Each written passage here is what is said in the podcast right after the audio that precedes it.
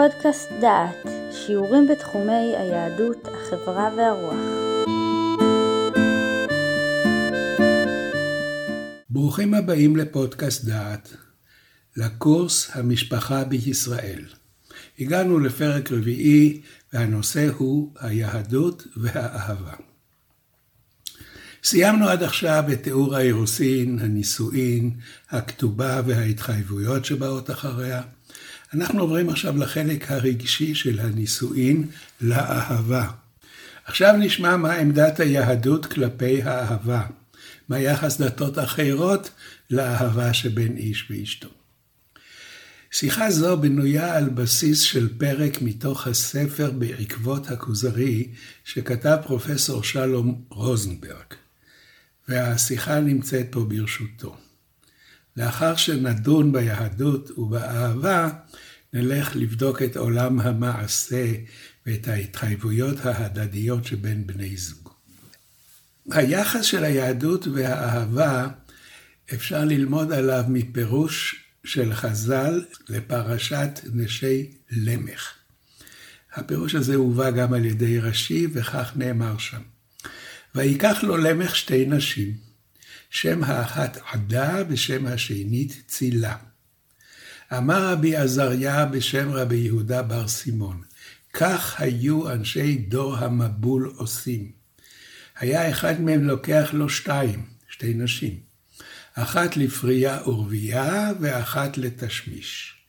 זו שהייתה לפריה ורבייה הייתה יושבת כמו אלמנה בחייה, וזו שהייתה לתשמיש היה משקה כוס של עקרים שלא תלד, והייתה יושבת אצלו מקושטת כזונה. זהו שכתוב רואה עקרה לא ילדה, ואלמנה לא ייטיב.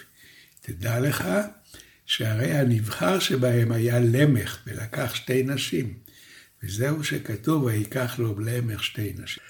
חז"ל מפרשים שאחת משתי הנשים הייתה ליופי, הזונה העקרה. והשנייה לבנים, ובפועל אלמנה חיה. אנו רואים כאן גישה הרואה באישה שתי פונקציות. האישה כאם, לעומת האישה כאהובה. הבחנה זו מנוגדת לחלוטין לרוחה של היהדות. למך ושתי נשיו מייצגים את עמדתה של האלילות. אמנם, באופן מפתיע מצאנו את ההבחנה הזאת גם בנצרות. כיצד ניתן לחלק בין הפונקציות? הנצרות לקחה את מרים, אמו של ישו, הדגישה את האימהות שבה, כאשר הפכה אותה לאם בתולה, וביטלה את החלק הנשי שבאישיותה, את האהבה המינית. זהו נס המייצג את היחס הדתי אל האישה. זהו קו מחשבה שנקודת המוצא שלו היא שהמיניות היא רעה כשלעצמה. העולם ייבנה על ידי בינונים אלה, שאינם יכולים להתגבר על יצרם. ומה אומרת ההלכה על מיניות והורות? גדולתה של ההלכה היהודית בולטת במצווה האומרת כי אף שמותר לנו לשחוט שור, אסור לנו לסרס אותו. זהו הניגוד המוחלט לרעיון שהציעו הכמרים שראו את הסירוס כמצווה. המיניות היא חלק אינטגרלי של אישיותנו, והיא צריכה לעזור לנו בהתפתחות. כאן אנו יכולים לראות את ההבדל ביחסן של הדתות לחיים, למין ולמיניות. תופעת הסירוס ידועה גם בנצרות וגם באסלאם. כמרים סירסו את עצמם כדי לעבוד על ידי כך את האלוהים. ידועה גם תופעה של סירוס ילדים. כדי שקולם לא יתחלף בהתבגרם, והם יוכלו להמשיך ולשיר במקהלה בקולות הסופרנו. גם בארצות האסלאם מצאנו את הסירוס.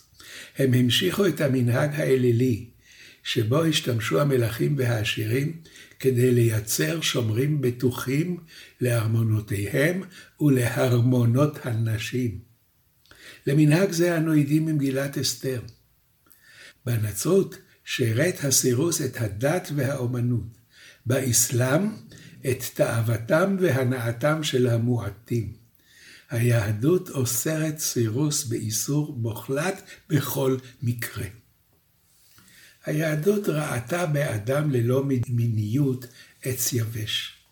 ישעיהו מנחם את הסריסים ומבטיח לתת להם, לסריסים יראי השם, יד ושם. אולם התורה ברכה את האדם בבנים ובבנות. הנזירות הנוצרית הביאה בעצם לחזרתו של למך. התקבל סטנדרט כפול. מצד אחד באופן רשמי, טהרה וקדושה עילאית. מצד שני, בהסתר, זימה וזנות. אולם היחס היהודי אל המיניות אינו רק ניסיון להיות ריאליסטי, הוא ביטוי לאידיאל המצוי בין הנזירות לבין ההפקרות. את זאת הצליחה היהדות לעשות, ושימה את הדגש על קדושת הזוג ועל קדושת המסגרת המשפחתית, יסודה החשוב ביותר. בפרק הקודם שמענו את התפיסה של אריסטו לגבי המיניות, על החוש המישוש, שהוא אומר החוש המישוש אשר הוא חרפה לנו. וגם שמענו על חיבור איגרת הקודש שמיוחס לרמב"ן, שהוא טוען שאין לחשוב כי החיבור יש בו גנאי, אלא להפך, יש בו קדושה גדולה. עכשיו נמשיך את מה שעשינו קודם, ונראה מה כותב רמב"ן על יחס היהדות למין. ורמב"ן כותב כך, הוא מבחין בין ההנאה לבין התאווה. בעקבות החטא, כותב רמב"ן, התגברה התאווה. ועכשיו הוא כותב כך ומדבר אלינו רמב"ן. והנה בעת הזאת לא היה בין האדם ואשתו המשגל לתאווה, אבל בעת ההולדה יתחברו ויולידו. לכן היו האיברים כולם בעיניהם כפנים וידיים, ולא התבוששו בהם. והנה, אחרי אוכלה מן העץ, הייתה בידו הבחירה, וברצונו להרע או להיטיב, בין לו ובין לאחרים. וזו מידת אלוהים. מצד אחד, וראה לאדם בהיותו לו בה יצר ותאווה. לפי ההבנה של רמב"ן, אין הרע קשור במין, אלא בתאווה. בתאווה יש חטא, והיא נקשרת לפעמים במין. לפני החטא, המין וההנאה הכרוכים בו הם פונקציונליים. הם עוד אחת מהפונקציות הטבעיות. לאחר החטא קשורה החמדה במין. יש כאן שני מיני תאוות המקבילות לתאווה הטבעית ולתאווה הפרוורסית. המשפחה היא התא הבסיסי של החברה. הניסיונות ליצור תאים אחרים שיחליפו את המשפחה הוכיחו את עצמם ככישלונות קשים וחמורים. יצירת המשפחה מתאפשרת רק על ידי הקפת חיי המין בגדרי ההלכה והחוק. על דברים אלה עמדו רב סעדיה גאון והרמב"ם בדיוניהם על טעמי המצוות. הדברים ברורים בכל הנוגע לאיסור הזנות ולאיסור נישואי קרובים. וכך כותב רב סעדיה גאון בתרגומו של הרב קפח. ומן החוכמה לאסור את הזנות, כדי שלא יהיו בני אדם כבהימות, עד שלא ידע כל אחד את אביו, שיכבדהו כגמול על שגידלו. ויוריש לו האב מה שחננו השם, כמו שירש ממנו את מציאותו. אבל הקשר המיני עם אם ואחות והבת נאסרו מפני שההכרח מביא לידי ההתייחדות עמהם, והתרת הנישואין איתם תביא לידי זנות עמהם. אנחנו עוברים לשמחת חתן וכלה. מעבר לצורכי הציבור נמצא הזוג, וראה זה פלא, בין שבע ברכות הנישואין, אנו מזכירים שהקדוש ברוך הוא משמח חתן וכלה. ברור לנו איך אנו משמחים חתן וכלה. אנחנו מנסים לרקוד, לשעשע ולתת מתנות. אבל איך הקדוש ברוך הוא משמח אותם? הקדוש ברוך הוא, גם הוא נתן לנו מתנה בעת בנייתנו בית. בראותו אותנו מקיימים את המצווה, שימח אותנו הקדוש ברוך הוא, ונתן לבני הזוג מתנה, ההנאה המינית. אלא שאנו חייבים לדעת שמתנה זאת היא מאוד שבירה. אוי לנו אם נפסיד את המתנה הזאת. היהדות רואה את המיניות כמתנה ומנסה לעזור לנו לשמור עליה. את הרעיון הזה מפי רבינו, רבנו בחיי בספר חובות הלבבות הזכרתי בפרק הקודם, והוא מצוי במקומות נוספים. עכשיו אנחנו נראה את המין כרובד נוסף במימוש האדם. התורה חושבת שגם עבור היחיד המין הוא מציאות שבה מגיע האדם לרובד נוסף, חשוב ועמוק במימושו העצמי. גם בצד הביולוגי וגם בצד הפסיכולוגי. התוכנית האלוהית הבאה לידי ביטוי גם בטבע, נותנת לאדם אמצעים להגיע למטרתו.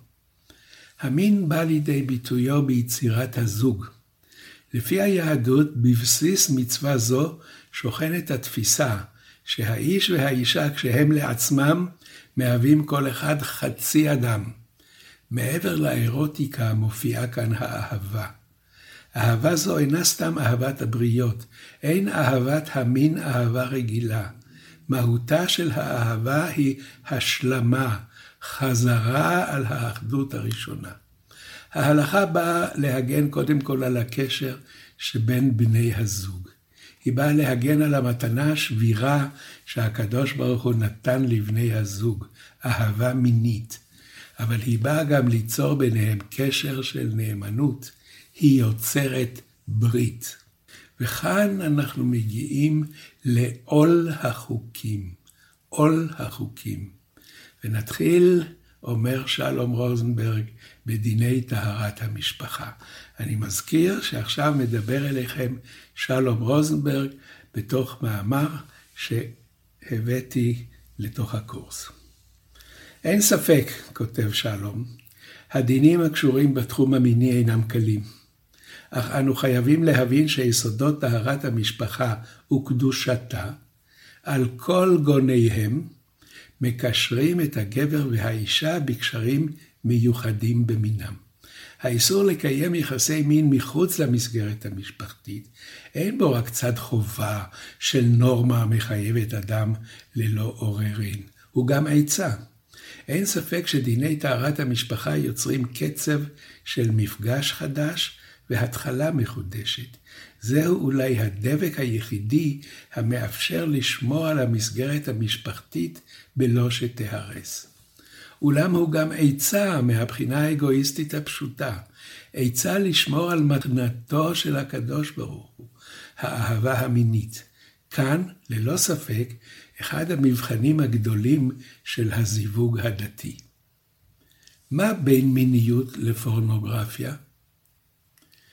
יש הבדל בין מיניות ואפילו אירוטיקה לבין פורנוגרפיה. הפורנוגרפיה פירושה התייחסות למין כאל מצרך בתוך שוק. ההלכה מנסה גם להגביל יסוד נוסף השליט בחברה המערבית, היסוד הוויזואלי. יופי וגבריות הן מלכודת, לפעמים נזם זהב באף חזיר, לשפוט על פי מראה עיניים, על פי מה שמעורר רושם במבט ראשון, זה פעמים רבות עוול גדול ביותר. לעומת הניסיון למשוך תשומת לב במשיכה המינית, מדגישה הגמרא את החובה של האישה להתייפות עבור בעלה, וחובו של הגבר לפייס את אשתו.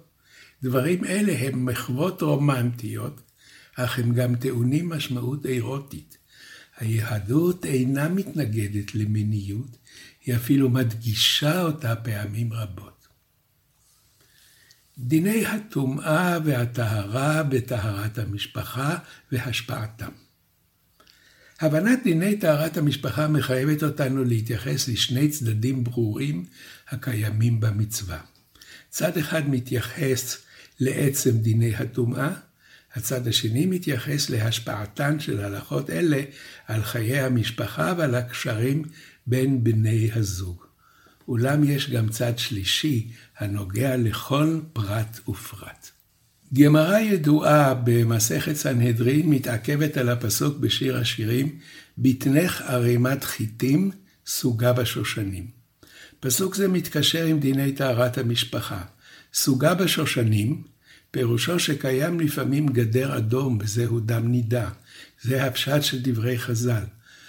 אולם יש בפירוש גם משמעות כללית יותר, שעליה עמדו הוגים שונים. נחשוב על גינה שגדלים בה פרחים מרהיבים, אדם רואה אותם, חומד אותם, ורוצה לקטוף פרחים שאינם שלו. מה עושים כדי למנוע את הפריצה? שמים גדר. במקומות מסוימים חומה עם גדר החוסמת את הדרך לגינה ואינה מאפשרת להתפרץ אליה. נתאר לעצמנו שיש גינה שיש סביבה גדר, והגדר היא שושנים. זוהי המטרה האנושית הגבוהה ביותר, לחנך את עצמנו לשמור את הגינה כאשר היא מוקפת רק בגדר של שושנים. הגענו לשלב הראשון והמכריע באחד המושגים החשובים ביותר במוסר, האוטונומיה.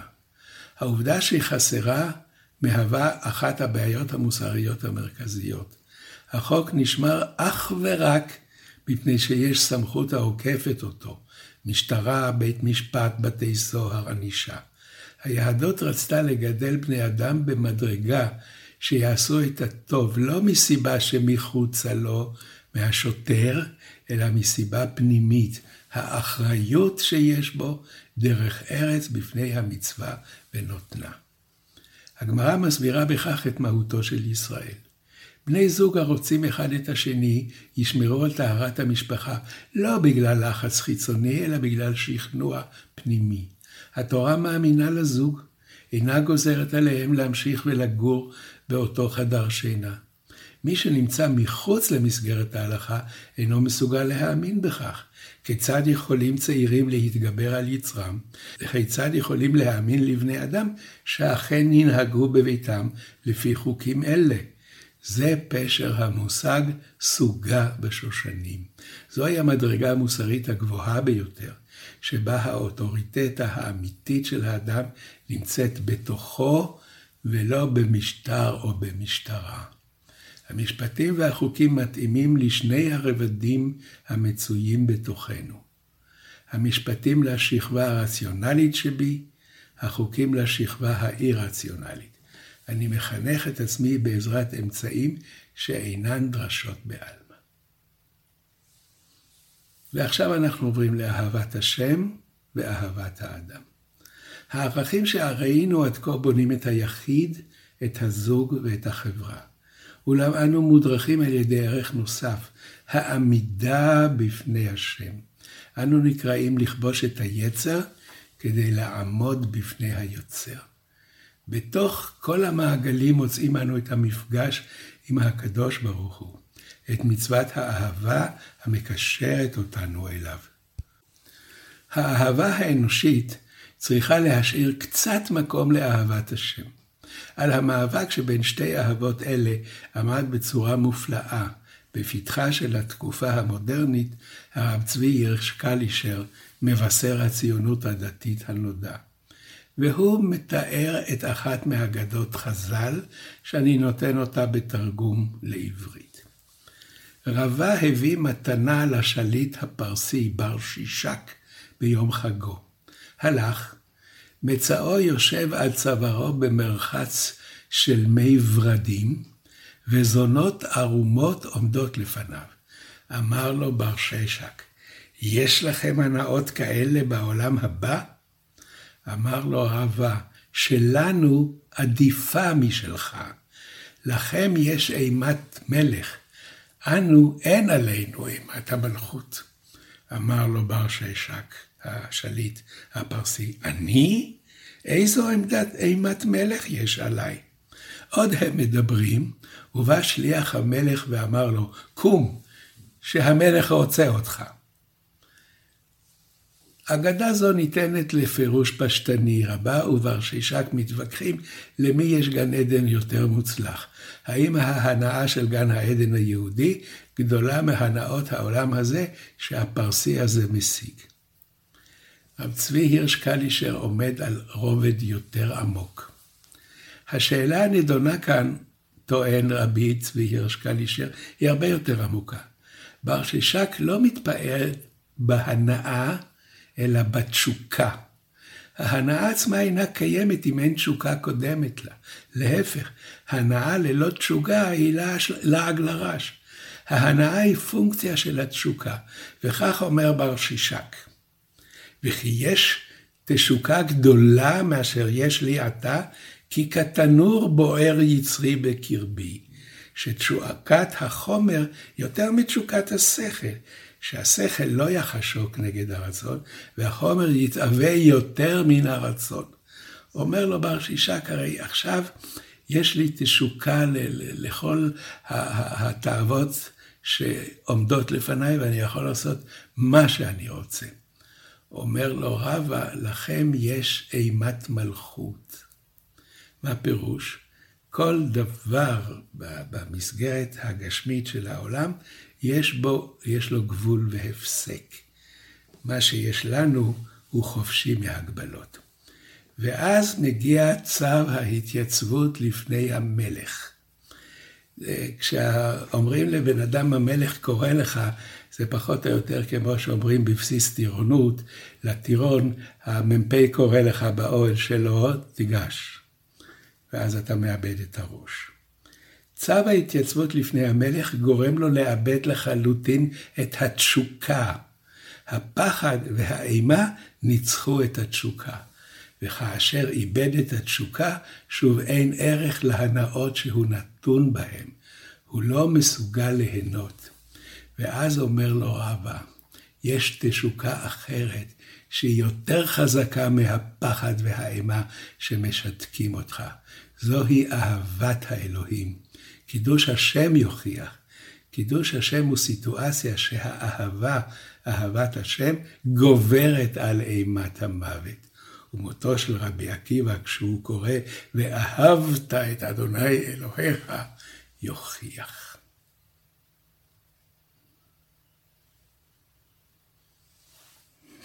סיימנו את הנושא היהדות והאהבה. אם חיכיתם לרומן למשרתות בתוך נושא זה, טעיתם. האהבה היהודית היא רצינית, מחייבת וחובקת את הזוג בכל חייו. בפרק הבא אנחנו נשוב וננחת על הארץ, ונעסוק במערכת הכלכלית שבין בני הזוג על פי ההלכה. ולאחר מכן נבדוק את המערכת הכספית לפי החוקים שהשתנו במהלך החיים. שמעתם שיעור מתוך הקורס המשפחה בישראל, מאת פרופסור יהודה איזנברג. את הקורס המלא וקורסים נוספים תוכלו לשמוע באתר דעת במדור פודקאסט.